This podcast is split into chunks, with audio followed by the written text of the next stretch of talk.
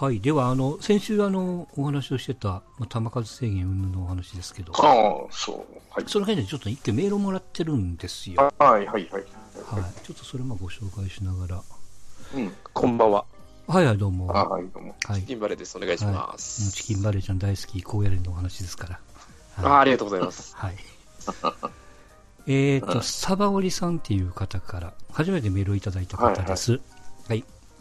えー最近話題になっている高校野球の球数制限問題ですが、私個人は制限に賛成ですと。えーただ、球数制限をすることによっていろいろな問題が出てくることも予予想されます。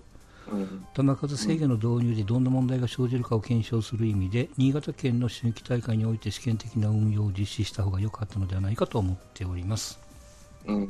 その結果を踏まえて全国で導入するか否かを判断しても良かったのではないでしょうか、え球数制限は守備側に不利に働くものですので同時に攻撃側にも制限を加える必要があるのではないかと思いますと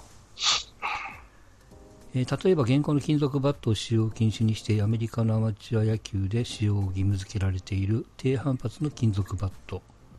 にするというものです、えー高校日本代表が国際大会で木製バットに対応できずにいたりプロ入団後に木製バットへの移行に苦労している選手がいる状況を考えるとベストは高校時点で木木製バット使用でしょうが折れること費用がかかりすぎる点を考慮し、木製並みに反発を抑えた金属バットを使用というのが現実的な落としどころではないかと思いますと。もちろん慣れるために3年程度の猶予期間は設定する必要があるかと思いますがバットに当たっただけではボールは飛ばないので投手は現在よりもストライクゾーンで勝負しやすくなりますし結果的に球数を抑えることにもつながるのではないでしょうか、えーネットで聞きかじった話でしかないためピンと外れの部分もあるかと思いますが低反発金属バットの導入の是非を話題に取り上げていただければ幸いですと。いうサバオリさんからのメールでございましたが、あのね、なんか俺、まあまあ、金属バットもうん。そうなんだろうけど、うん。その球数制限とかね、そのバットのけ制限とか規制とかさ、うん。なんか規制ばっか作ってん。どうなんて思うんですよ。実は先日ね、うん。おとついか、うん。ゲッツーさんと飲んだんですよ、京都で。うんで、聞いとってもらって、はいえー聞いと聞いとらしいね、この話。あの人はバリバリにそうねあの経験者やし、大学まで行ってうん野球やってある人なんだけど、うんうんやはりね、あい俺と意見は一致してたんですよね。うん最後までやらせてくれ。絶対言うと、みんな。うん手がちぎれようが、肩が壊れようが、最後までやらせてくれと。うん例えば100球で5回で交代って言われても、もうしそんな野球ありえんと。うん野球じゃないと。はい最後まであの納得いく、いくかいくかない、まあ、あの監督が交代って言われれば別なんやけども、うんうんその、かな、その、途中でやめろって言われることやんか、その、だいぶ、その規制で。監督にこ交代やって言われるんやったら、やけども、うん。その、調子もいいのに100球で交代って言われるのが、やっぱり、それはありえへん。うんそんなの野球、野球じゃないとは言うんやけど、やっとる、やっとる、その、気も、心情的な意味も込めてね、うん。うん、やりきりたいと、絶対。で、ほとんどの人間が、やっとる人間がね、うん。その、怪我しても別にいいねんと。その、肩壊れて、例えば投げられへんようになるとかね、うん次、うん。次のステージ。もうそ、それでもいいと思ってやっとると。っていうのは、うん。ここでやつがほとんどなんで、うん。まあ、ええ大体のピッチャーがね。ただ、100あの、球数制限をかけたらなあかんのは、プロ行くやようなやつかもしれない。その、本当にかけたらなあかん子はね。うん。でも、ほとんどは、大体、やらせろと。それで、なんて終わってしまって、終わるんやから、実際、3年生なんかね。終わってしまってもいいやと思うわけで。うんで、それがプロ、僕プロ行くから100球で止めてくれっていうようなやつは、プロ行かへん。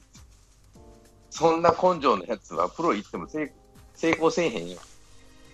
うんまあ、切って、俺でじゃない、俺が絶対やりきったるって思うような根性というかね、精神論になるんやけども、うんそういうので、100球で止めたれっていうのを、ちょっとかわいそうってわけじゃないけども、はい。それは心情的にやっとれんと。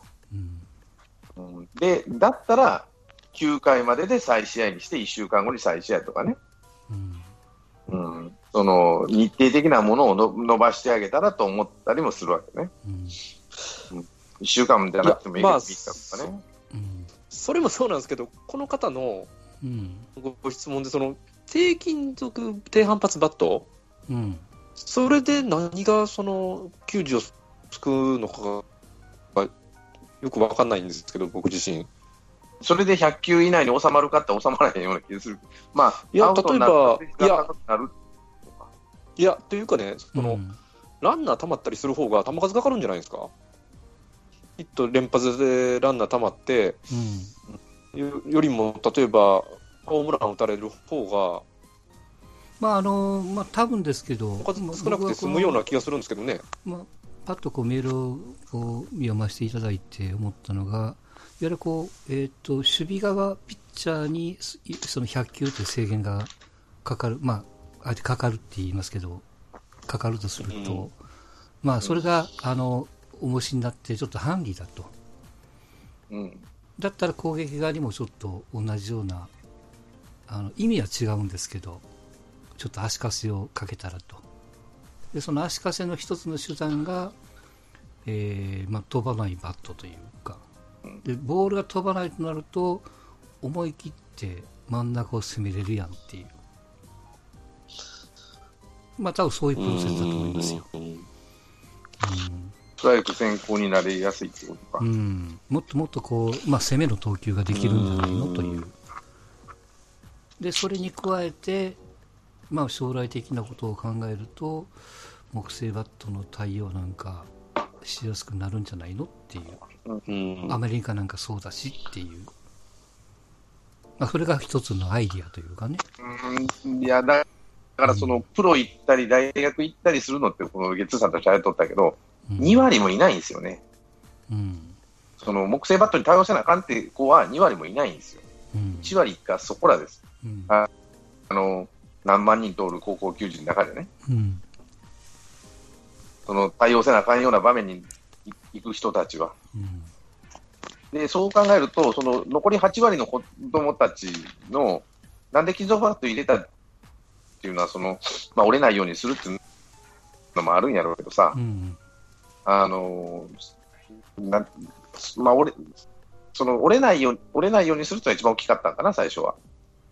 まあ、まあ、言われるでしょ、その、あの、それとやっぱその金属、あと金属バットを持つことによって攻撃、非力な子でも攻撃力が持てるっていうところもあるわけなんですよね。うん。さっき言ったように、あの、詰まっとってもヒットになるからね。なるほど。木製だと、その、非力な子は本当に非力やから、うん。飛ばないし、でまあまあ、ほぼほぼアウトになっちゃうし、軟式野球みたいになっちゃうわけね、言い方変えると。うん。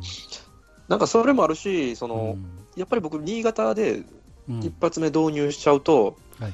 あのーまあ今こういう、まあ、SNS とか発展してるんうん。で、うん。絶対世論的にはもう、新潟もやってんねんから、いい方法やねんからやれやってなると思うんですよ。うん。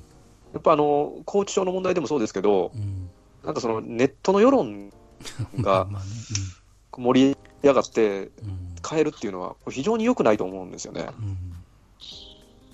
だって新潟なんか間違いなくし、まあ、前も言いましたけど、私立転下なんで、今は。うん。私立が有利になるに決まってるんですからう、ん。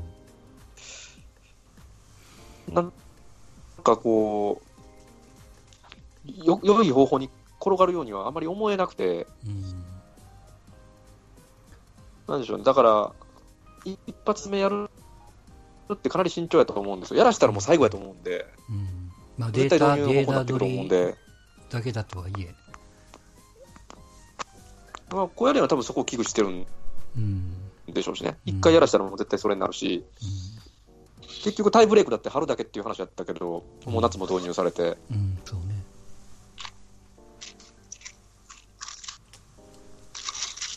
あのーさっきのは、その、さっきのね、ストーンちゃんの話も、ゲッツーの話もそうなんですけど、あのーもともとじゃあ現在に帰って球数制限を入れる理由も結局はでしょ勝ち負けよりもあの大事なことがあるよとそれはだからなんていうのそのえ肘とか肩の障害起こらなくしましょうねっていうそれが原点なわけじゃないですか多分えーっとね、うん。だから逆に言えばね、うん逆じゃないかもしれない。勝ち負けよりも大事なのは自分がやりきるってことなんです。その肘、肩壊すまでやるっていうのは、その、どこまでかわからないけども、うん。自分がやりきって、納得して負けて終わったと。いうのと、うん。途中でやめさせられたと、言い方変えるとね、うん。その規制があるばっかりにと、うんうん。そういうのとは心情的じゃなくて、そのやっとる本人たちは、これほど辛いもんはないと。うん、それちょっやっとる選手、子供たちは、すんごい申し訳ない言いそこが方をする一番と、あれじゃない？その、うん昔の人だからっていうことにならないかね。今もそういう考えなのいや、今の子でもそうでしょ。見と見とったらそうでしょ。見とったらもうやりきりたいと思いますよ。やった、これはね、やった本人たちじゃないとわからんなっていうのを結論が、うん あの、月さん出てたんやけど、や、うんやり始めて、これは昔も今も変わらないと思うんう。だじゃないと吉田はあそこまで投げないでしょ。あんなに。みんなやっぱそうですよ。あそこままあ、よ吉田に限らんかもしれんけどね。僕らがこういうのは、いや、それも分かるんですって。でも、それを分かって許し出すと、歯止めが効かないから、あの、何かしらいやガードを作らないといけないよっていう。歯止めというかあのうん教育的意義としても、やりきるということは大事だよっていうところなんですよね。怪我をしても？うん。怪我をししてというか、怪我をす、まあもちろん怪我をしてでもっていうのもあるんやろうけどさ、うん。あの、やっぱりやりきる。だから9回で止めてやろうっていうのはわかるわけ。野球っていうのは9回まであるっていうのが前提ですから。うん。例えば延長戦なしっていうのやったらまだこっちも納得するんです。あ、引き分けや、次の試合、次の日にもう試合、まあ次の日じゃなくてもいいんやけど、うん3日後に試合とか4日後に試合っていうのになるのは分からんでもない。これで次の試合、うん。ここでやめなさいって言われるのが、その仲間っていうか自分のチームがまだ試合も終わっとらんのに、うん。やめさせられるのが、やっぱり辛いわけなんです。なだったら9回まででそうそうそう、だから、だからね、うんその、うん結局、それを組織側、あるいは主うん。催側が縛るっていうのが僕はおかしいと思うんで、うん。そこは監督のモラルっていうか、監督の意識を変える方に何かしようとした方がいいかなはいところがね、うん監督っていうのも、これは話になっとったのは、やっぱりこれもゲッツーさんと一緒や言ってやったけど、うん監督が途中で100球投げたらこいつ変えたろかなって思うかって言ったら、やらしやりきりたいといやそれか、本人が言それかねそれかね、例えばね、うん。もっとレギュレーションを厳しくするとかです。うん。ねだからもう絶対連投できひんぐらいの、1日2試合ぐらいの、うん。例えば、すればもう絶対連投なんかできないわけじゃないですか。うん。半ばこう、まあ連投とはいえ、うん。まあ、1, 一日休めたりして、はい。投げれるかもしれないと思っちゃうからいけないっていうことであって、うん。もっとハードな環境においたら、それはもう連投なんかさせられなかったりするわけじゃないですか。うん。でもっと慎重になったりするわけじゃないですか。うん。そうなんですよだから監督の意識を例えば変えるように、うん変えるような、そう、あの、システムを作る。はい。だから、まあ、メジャーでもそうですし、もう海外サッカーでもそうですけど、うん。もうひ絶対、一一軍メンバーだけじゃ足りないぐらいのこう試合数があったりするわけじゃないですかう。ん。レギュラーメンバーだけじゃ。そうそうなるとどうなるかっていうと、うん。ね。強豪校に集中するっていうのもそうだし、もうスカウト合戦が激しくなるのもそうだし、うん。いやでもだだからたらもそしたら、あれなんですよ、一軍、超一流チームでも抜く試合があるから、うん下のチームも勝てる可能性は増えると思うんですよね、そのレギュレーションをきつくしたら。レギュレーション僕なんかは思うんですけど。例えば試合の間隔を空けるってことでしょ？いや、じゃなくて逆です。逆です。あの、例えば朝やって夜も試合やらせるとか、例えばね。であれば、同じメンバーで戦えないわけじゃないですか。いやー、簡単に言うと。だから、そうするとピッチャー持ってるチームじゃないと勝てないってなるじゃん。いや、っ勝っててなると、スカウト合戦やって、2試合、いやいや2試合、2勝ってるチーム人、3人。ですらも、一軍メンバーだけでずっと戦い続けることは無理だから、一軍の中にも当然、ベンチメンバーもうん含めたりするし、いや、そうなると、1軍、2軍って作れる学校ってどんだけあるんですか？いや、違う違う、1軍、2軍って分けるんじゃなくて、他の競技でもそうですけど、あの1軍、2軍っていう分け方で試合はしないです。大体、1軍メンバーを7割入れて、残り3割、4割を、まあ、2軍メンバーで戦うっていう、だから全部特会っていう戦い方は基本、どの競技でもしなくて、一部のメンバーを入れ替えていくっていう感じじゃない、そうそういう感じなんですねい。やピその変えていくっていうのは、よまあ、ローテーション変なしていくっていう感じですね。うん変な話ですね。その危険なのはピッチャーだけなんですよ。ほとんどね。でもまあ、それが野球皆さんがおっしゃる危険なのはピッチャーだけで、さ内野手、外野手は全然危険じゃない。1試合に、あの1日2試合でも 3,、まあ、3試合は結構きついけど、2試合でもへっちゃらでやろうと思えばできるんですよ。でも外野手え結構倒れたりするじゃないですか、まあ熱中症あれは連戦が続いてる、あの延長とかそういう時ばっかりなんですよ、ほとんどはねだか。らやっぱり途中で変えたらなあかんなって僕は思うんで、でもそれを、その、ルールとして定めるというのは、これも競技がおかしくなるし、うんやっぱりそれを判断するのは監督であって、でもい今の現行のシステムだと、そう無理多少無理をさせてもできちゃうじゃないですか。うん、まあまあ、はっきり言うと、もっと言えばね、無理をさせるような監督でなんだけど、甲子園行かれへんよ。まあ、今やめとこうか、お前例えば、例えば大阪でね、大阪桐蔭は無理はじゃするけど、じゃなくて、大阪桐蔭とて、連投連投やったらさすがに全員フルメンバーで戦わないですって。途中やっぱり抜く2軍メンバー2、3人入れますって絶対に。いやでそのそんな時にいややっぱり効率であろうがアップセットが起きるだろうし、まあ、別にそこを目的とないですけど、まやっそれはそうなると監督の判断はやっぱ必要になってくると思うんですよね。これあのでも実際さ、ちょ、ちょ、ちょ、ちょっといいですか？これ多分ダルビッシュとか、都合とか、高校野球やってる人間が球数制限というか、子供を守ってなんといかんと。怪我をしないような環境を作ってやらないといけないって。あの、だからプロセスを踏んでる人間がそう言ってるっていうのはなんでなんですか、うんあの、もう一つ言うけど、その、うん彼らが言ってるのは、子供たちにやり、子供たちを止めろって言ってるわけじゃなくて、その仕組みをなんか考えてくださいっていうところもあるんだけども、うん。あの、や、なんていうのかやった人間で言うと、その、うんうん。ほとんどの選手がね、彼らぐらいしか、こまあ、声を上げれない、上げれる上げれないはちょっと置いといてさ、うんうん。やってる選手、やってる人たちが、もうこれしんどいで、ちょっとやめたらいいなって話が最近は、その、うん一部の、ほんの一部の人間しか言わないんですよね。みんながみんな言ってるわけじゃないのね、やってた人。うん、そうそうそうん言い方変えると、例えば、うんプロ野球卒業したってさ、一郎でも誰でも松井でも、あれはしんどいからもう球数制限つけたらあかんでって言った人が、うん。過去からずっと言ってるかって言ったらほとんど言ってないじゃないですか。なんか気使って言ってないわけじゃなくて、まあまあ彼らは成功者やから言ってないのもあるんやけどね。うんダルビッシュも、うん、例えば、ダルビッシュと筒香は言ったかもしれないけど、じゃあマー君言ったかって話にな、まあ言う言わない人かもしれないし、言う人かもしれないしね。うん例えば、太田浩二なんか、む昔はむちゃくちゃ投げとったけど、彼が何か言ったかって言ったら、何も言ってないわけですよ。いい思い出みたいにして言うとるわけですよ。だから、彼、ほとんどの人たちは、やりきって、よかったなと思う成功体験の人がプロ行ってるわけで、大体あの、大体ですね。結局、いや、さっきのね、あの、ひんばりさんに意見は僕はどっちかというと近いわけですよ。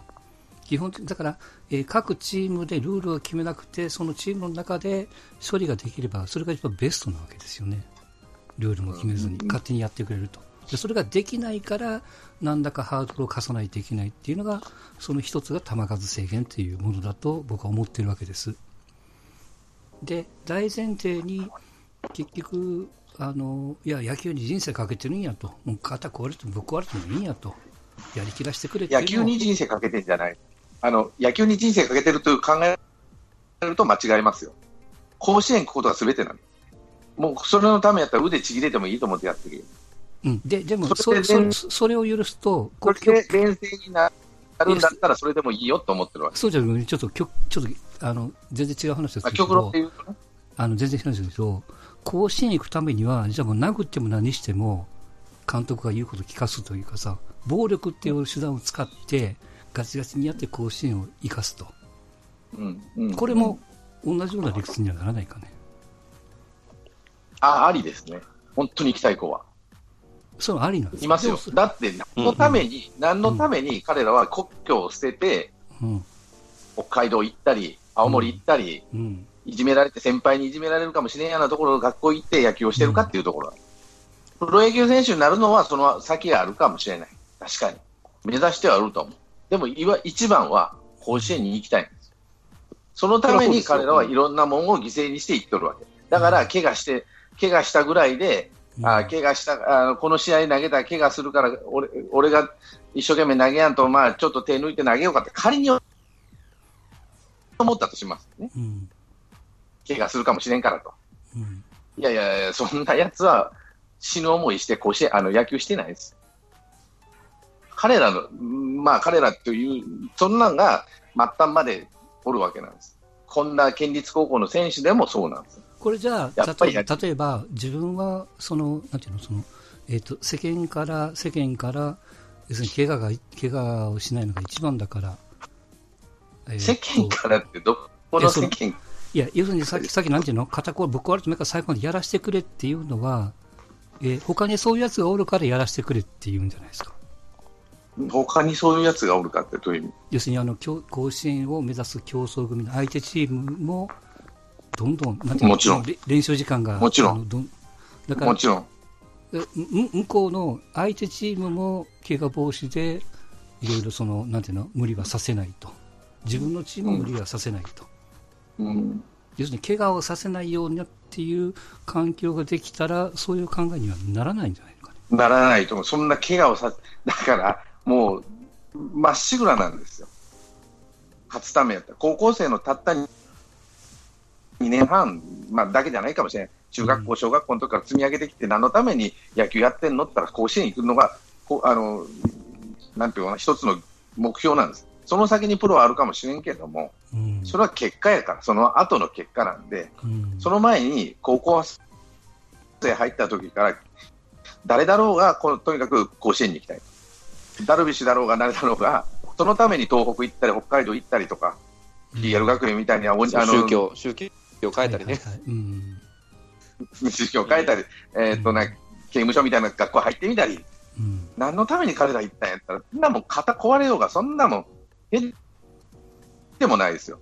この試合で勝って甲子園行けるんやったら。っていう思いで、じゃないと、彼らは甲子園に、あんな競争には出られないし、隣の学校は球数制限しとるのはラッキーですよ。監督から見たら。いやだから選手が、みんな選手が球数みんな球数制限するわけですよ。うんだから隣の学校、だみんなしてても、うちだけ球数制限せえへん。その代わりもう何でもやってやるってなったらラッキーですよ。あいつご100球超え、あの学校の監督100球超えたらおろしよるわ。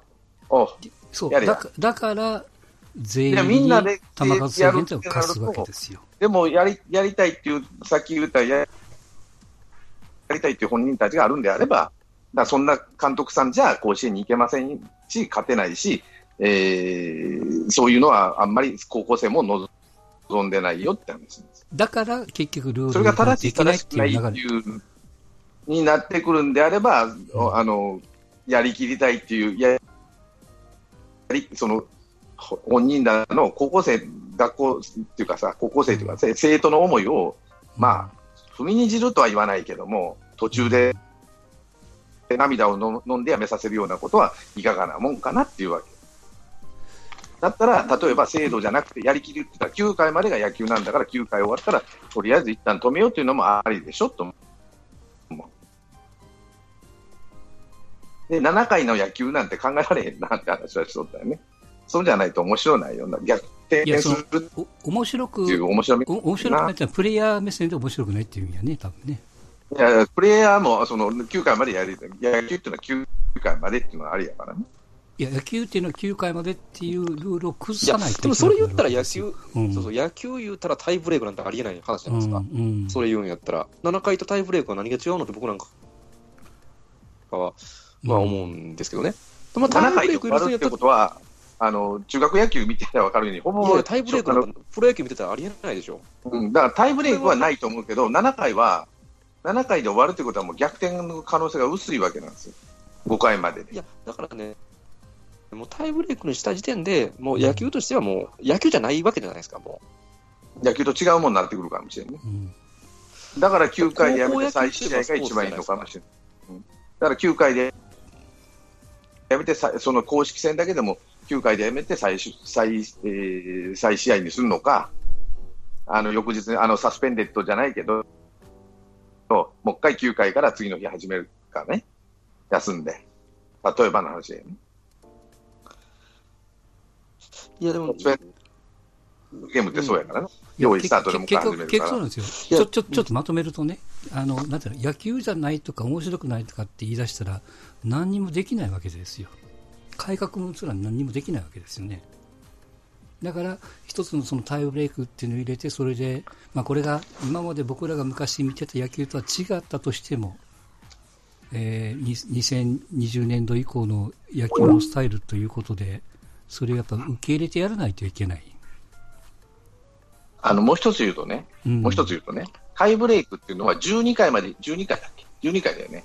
うんうん。12回。12回までやらないと、スタート戦ということは、例えば甲子園、え高校野球で48試合あるじゃないですか。うんえ甲子園の試合がね。40うん。48試合あるうちの3試合か4試合です。うん。100球制限あるのはほとんどのピッチャーが100球制限に引っかかるわけですよ。うん。全然違うのよ。野球が違うとかいうレベルではないわけです。100球制限になると。でもあれですよ、100球球数制限入れたら、絶対みんなファール打ちまくりますよ。うん。そうそういうことも起きるやろと思うし。うん。だとしたら余計プロに行くような子が生まれにくくなるかもしれないですよ、そので、結局、その、ちょっとちょいちょいちょいちょい当てて、いや、これがね、1年450日ぐらいになりゃ、その、休暇までやって、1週間間空けてできるんでしょうけど、今現実的ではないですよね、多分。感覚。全然現実的ではない、現実的ではないです。前回お話しした、例えば秋の大会をすっこりやめるとか、あの、そういうことがないあのね、俺が言ってるのは、うん、そういうことじゃなくて、まず吉田が投げすぎた、まあ吉田に限らんかもしれんけども、うん、予選があって、甲子園があるから、あ高校野球の本戦があるのを約1ヶ月間でやりきるわけでしょ。約1ヶ月間でね。うん、よこあの県予選があって、こうえー甲子園大会があってっていうのが、うんだいたい約1ヶ月間でやりきっちゃうわけうん。ね。で予選をもうちょっと間隔空けるなり、もうちょっと早終わるなりすれば、甲子園までの間はあ間隔空きますよね。で、甲子園リセットしてピッチャーが、ごめんなさい、そこですってできるわけですよ。感覚を開けるっていうのはね。どっから引っ張ってくるんですか？まずね。だ自から予選が終わるのを、そうそう、だからた何回も俺言ってるけど、うん5月から始めて7月、うー6月中に仮に2ヶ月かけて甲子園の予選終わったじゃない。終わるとするじゃないですか。だから7月の1ヶ月間は秋。わかります？今、秋季、春季大会っていうのは春の大会やってるでしょ？うんうん、あれをやめりゃいいんです。あだから僕それを言ってるんですよ。だから春の大会をやめるとかそういうことがない限りは余裕が開かないでしょって言ってるんですよ。うん、だから、それを甲子園の予選にすればいいだけの話で、早く終わる、終わる、終わるそう。で、その、その、その考えが現実的かどうかっていうところですって。現実的だと思いますよ。その投球間隔を空けるよりはね。秋の大会をなくすっていうことが現実的ですか？秋の大会。春の大会現実的ではないですね、だってそ,、うん、そうなるとうん。あの、春の甲子園出てるチームがもう夏出れなくなりますね、絶対に。それほどきつくはない。春の大会って何春月に？の甲子園終わいや、春の甲子園終わった時点でもう始まってるじゃないですか、春の大会。選抜終わった時点でもう多分ね、1回戦、2回戦ぐらいまで行ってるはずなんですよ。だからだいぶシードされてる、シードされて、うんベでいやスト8もう一つぐらいから登場してるしてるから、いやだから、準備期間があまりにも少なすぎるから、選抜出たチームの。いや、選抜でチームの方が有利でしょ。チームが出来上がっとるもん、そのまま。いや、でも疲労溜まってるじゃないですか、疲労溜まってて、さらにまたそこから一からやらなあかんってなってくると、でも疲労それこそそ、肩壊れるし、4月から1ヶ月間、いや、別に5月に始めるとなると、1かえー5月の連休明けから始めるとなると、1ヶ月半以上間空くんやけどね。いや、だからあれですよ、結局ね、ずこれ前回に言った通り、えーどっかの大会をごっそりやめて、2ヶ月ぐらいあの間を空けて、で、その2ヶ月っていうその60日っていうのを